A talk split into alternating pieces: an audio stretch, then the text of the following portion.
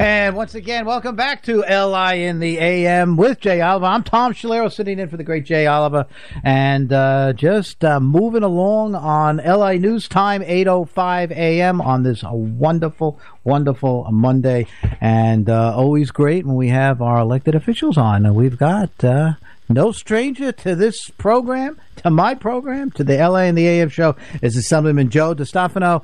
Joe is... Um, I guess I guess you might be getting uh, Joe. First of all, let me say, Joe, how are you? I'm doing great. How about you? Uh, you, uh, now this this is a, a, legislative session week, right? Are, are you on your way up? Yeah, are you there already? I'm in Albany. Yeah. Okay, so you, are up in Albany. You, uh, again, I find it fascinating because I spoke to you, I speak to you, I speak to uh, Assemblywoman Jodi Giglio, Doug Smith, the now newly minted uh, state senator Dean Murray, and uh, you guys got a very hectic schedule. But let's go back to the state of the state. I know uh, Senator Murray had commented on that. Uh, you are now uh, in your second term, I believe, in the in the third. state assembly. Oh, third term. Boy, time does go fast, doesn't it? and uh, uh, what what are your thoughts on the the governor's state of the state? It was really her first state of the state as an elected governor. Uh, your thoughts, uh, your your promises that you heard, or your disappointments, or or what have you. Well, it was a very ambitious uh, agenda that she set forth for the state.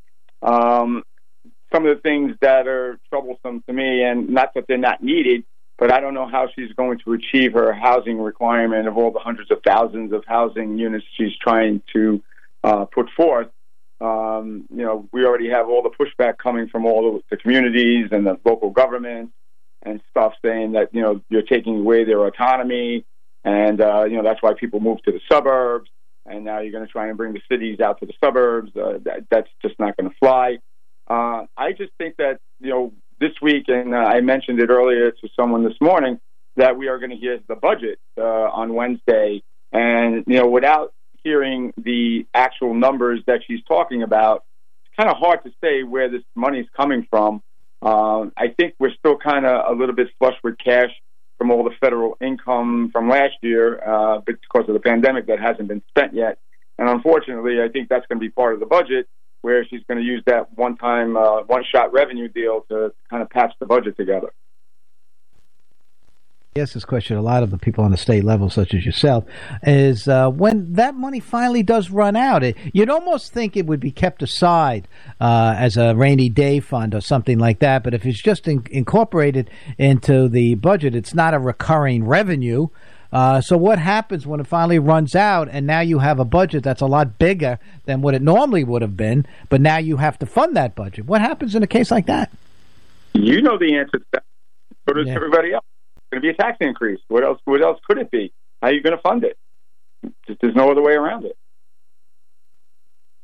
Uh, is it is it possible? And I and again, speaking to many of you state legislators, one of the questions that I do ask is a uh, coalition of suburban legislators, Democrats and Republicans, particularly uh, to at least look at this housing issue and to say, well, wait a minute, this is the job of the local governments. You've said that, I've said that, and that uh, they are best equipped to decide what building goes here or what fence goes there, or in the case of what uh, she's proposing, these eight hundred thousand housing units, and she's focusing in on Westchester and Long Island, and she's focusing in on the uh, railroad stations and so on. But that still has to be up to local government. But yet, my understanding is speaking to uh, when I was speaking with uh, Supervisor Ed Romaine that she can very well do what she's asking to do. She absolutely, and uh, and that's the unfortunate part is you know you take the um, the coding away that the towns are, are, are, accustomed to in putting things together. Think about this, um, Tom. You know, DMV, Department of Labor, some of those other entities that are run by the state how bad did they suffer during the pandemic? And now you're telling them that they're going to bring a housing like development group to run housing as well. I mean, it's really ridiculous. And like you said, the the the, the towns are, and the counties are better equipped to handle those types of issues um, than the state is. They'll be uh, to me. If you were a suburban Democrat, you couldn't support something like this, but yet what what is the feeling? What is the sense that you're getting? Can you guys hook up with some of these uh, legislators on the Democratic side and say, "Hey, we need to fight this uh, collectively"? Because by the minority, the minority Republicans would have a difficult time, let's say, just in the state assembly to fight something like this. But if you got Westchester Democrats and Nassau and Suffolk Democrats, whatever on left, because what's happened in the last two years, and also upstate Democrats, is that is that a possibility? Do you see that, or you're just not getting the flavor for that? Well, the, the is that uh, when we hear about the budget today, I think that there may be a slip in into the budget on something like this, where if you want your your, your pork barrel projects and things like that heading into the budget, and this is part of it, you may be forced to vote for it if you're looking for those projects that are that are going to be slammed into the budget. Um, so I'm not sure. We won't know anything until we hear what the budget is on Wednesday. But you're absolutely right. This is definitely a bipartisan issue where some of those suburban areas are going to need to, you know, make a stand one way or the other, whether they're going to be part of this problem or they're going to be helping with with uh, fixing it. You know, that's that's going to be their decision, and they know their their tax base better than we do. So if they feel that this is a good project for them and their constituencies want them, then they're going to vote for it. If they think that it's going to hurt their constituencies, then they're going to vote against it. But again, you know and I know we've, we've talked about this many times that a lot of the bad stuff gets thrown into the budget and is not a standalone bill.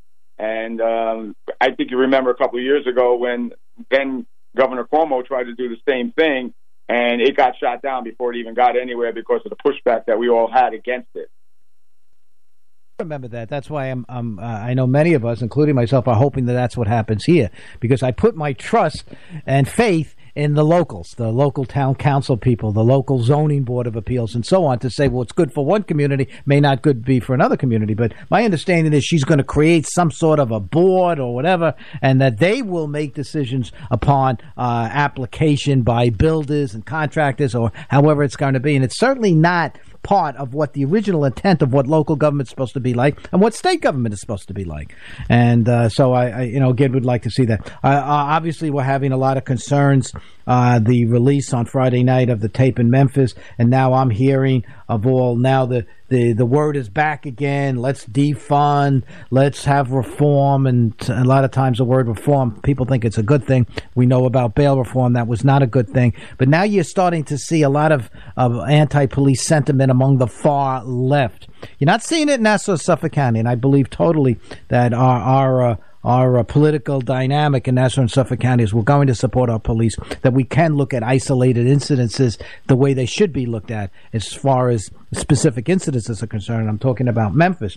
But uh, now that you're up there, and you are within uh, shouting distance of many of those far left individuals. I know it's too early to ask because you just got there, but do you think there's going to be, once again, the far left screaming and yelling about the police? I think, as, as you already know, uh, everything is, is individual. Uh, you know, those bad apples down in Memphis did something horrendous, horrific, uh, should have never happened. Uh, they should have known better, obviously. And in the, today's day and age where there are cameras everywhere, they had to figure that this was going to be seen by somebody. So, with the total disregard for life, they did what they did. Uh, I don't see that yet here. Um, as I said, there's to, to defund the police is ridiculous. To even suggest something like that is ridiculous. Um, is there some training that could be handled through the departments that they represent? Of course. Uh, I think there's a, a better fix for it, but I think it's through negotiation. I don't think it's through the defunding of the police because we're never going to defund the police. I don't know whoever thinks that that's ever going to work, but it's not. Uh, and again, we, we need to make sure that the people like the, the five officers who did what they did are held accountable for what they did and what their actions are. And that brings back the idea of, you know, justice reform, but yes, it also brings the judicial discretion back into the picture. Uh, obviously, these guys will probably never walk outside the jail again if they're convicted, uh, and rightfully so. That it was disgraceful, and it should have never happened and I guess uh, well said. And uh, but we need to look at it as a chapter, not necessarily the whole book. And um, unfortunately, what happened after George Floyd, there was that overreaction, which resulted in in such a uh, horrific crime race because police were stymied into doing the job that they needed to do. We saw the anti-crime unit defunded in uh, in New York City, which resulted immediately in more guns on the street, which ultimately leads to more violent crime. And uh, so, what we need to look at these situations in an isolated basis. I don't need to. We look at them as as systematic, but systemic, and yet they are saying they're using that word again and so on. So it looks like almost like the fight, the the, the fight for pro law enforcement, the fight for our great police officers, the 99.9% of them that are good, that are doing the job right. Uh, other issues going on right now in Albany is this whole idea of energy politics, energy policies. Uh, your thoughts on that, and how can we make New York State more uh, proficient in terms of cost effective energy? At the same time, we're seeing and according to the head of the Gasoline Retailers Association, they're saying we might be back to five dollars a gallon for gasoline this summer. Well, um, last session, uh, Senator Alexis Weik and I uh, co-sponsored a bill together that the governor signed in December, uh, producing uh, windmills off uh, Smiths Point in the Atlantic Ocean, and it's going to be bringing some renewable energy for the, for the turbines. Um, I think that you know Long Island is as fragile as it is. The infrastructure that we live in um, we need to be finding new sources of renewable energy. There's absolutely no question about it. But again, we're going to go back to the idea of the United States was energy independent a few years ago, and now we're begging people for oil. And, uh, you know, that's where part of this problem is about skyrocketing gas prices because we have to ask our enemies for that fuel. Uh, if we produced it ourselves, you know, lately, think about it, Tom, we have not heard a lot about the energy independence anymore. We haven't heard anything about we should be producing our own oil and creating those types of issues uh, that make our lives better. We haven't heard a lot of that because we're focused on other things around the world that's not bringing the focus back to renewable energy within our own country. Uh, and I think that that's where we need to start is within ourselves. Uh, now, of course, many uh, I've heard from many Republican legislators. We need to look at our own resources inside of New York State that are not being cultivated right now, not being used. And, and I think the bill that you and Senator Alexis Weik were able to do is just a phenomenal bill. We need that on Long Island. Any anytime we get an opportunity to get away from the fossil fuels, that's fine. But we're not there yet. So we needed to, uh, uh I guess, reassess uh, what what would be the right thing. We can't automatically do away with gasoline production, crude oil energy production, and so on without having an alternative. We don't have that alternative yet. But the whole idea well, of fracking or anything. Well, go ahead, get get get us. No, well, I think one of the, the, the funniest bills that did along the way in the last couple of years was uh, you know banning the sale of gasoline powered cars by 2035, and only electric cars will be sold by then you know, think about a rainstorm, a bad rainstorm, and we, the electrical grid goes down for several days. We don't have the capacity to handle anything like that, and I don't see anything in the near future that's bringing us to that level. So the, the notion that we're going to be selling only electric cars by 2035 is, in my opinion, ridiculous. And I think that they, you know, heading in a better direction, but I also think that they got to think about what they're trying to accomplish and making sure they have the capability of handling what it is they're trying to do said that because I think it is important that we consider, we look at the calendar and say, we're not there yet. And uh, just because you pass a law saying, "Well, we're going to we're going to be clean energy, clean energy," but clean energy is not hundred percent there. We've made some great strides, and again, uh, your efforts in in the uh, in the wind power, the solar power, and all that other stuff is is well founded. But we still need to do uh, a lot more. Uh, the whole idea of fracking and things like that that has always been a sore spot in New York State. Yet Pennsylvania seems to be doing well with it. What are, what are your thoughts on that? Well, from a being part of the legislature for the last four years, I do know that the southern tier of New York State is very well ample supply of gas. And again, gas is probably the cleanest energy you're going to find, and natural gas I'm talking about. Uh, I don't understand it. You know, again, it seems like the notion from the far left is to, you know, we got to ban everything that, you know, kind of makes our economy flow. Uh, and I'm not understanding because it does put the pressure back on all the other taxpayers in the state. And as you already know, I, I listen to your show often. You know, we lead the state in out migration, and people are going to go to places where it's more affordable to live than here. And who's going to get stuck paying the check at the end of the day is the guys who are remaining here, not the ones that are taking their money outside of New York State. But we really do need to keep our stuff here because the resources that we have are, are rich and uh, they need to be uh, produced. And I think that's the direction we should be going. I'm just going to let you go. I know um, you're. Uh, uh, you're anticipating uh, this week. Uh, the session is in session. Kind of exciting, I think, uh, whenever the uh, legislature, New York State legislature is in session. We've got to discuss the issues that are going on right now. Anything on the agenda right now that you're thinking about?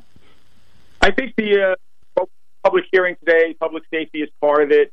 It starts at 10 o'clock, but I, I think the anticipation of the week is going to be the budget see where she's going. There's the speculation that it's going to be higher than it was last year, and that's before we even get into the budget process of the hearings, the the public hearings that we hear throughout the, the next couple of weeks leading up to budget. Uh, you know, that's that's the anticipation for this week is to see what's in this week's budget. You get back, Joe. Thank you so much, Assemblyman Joe DeStefano.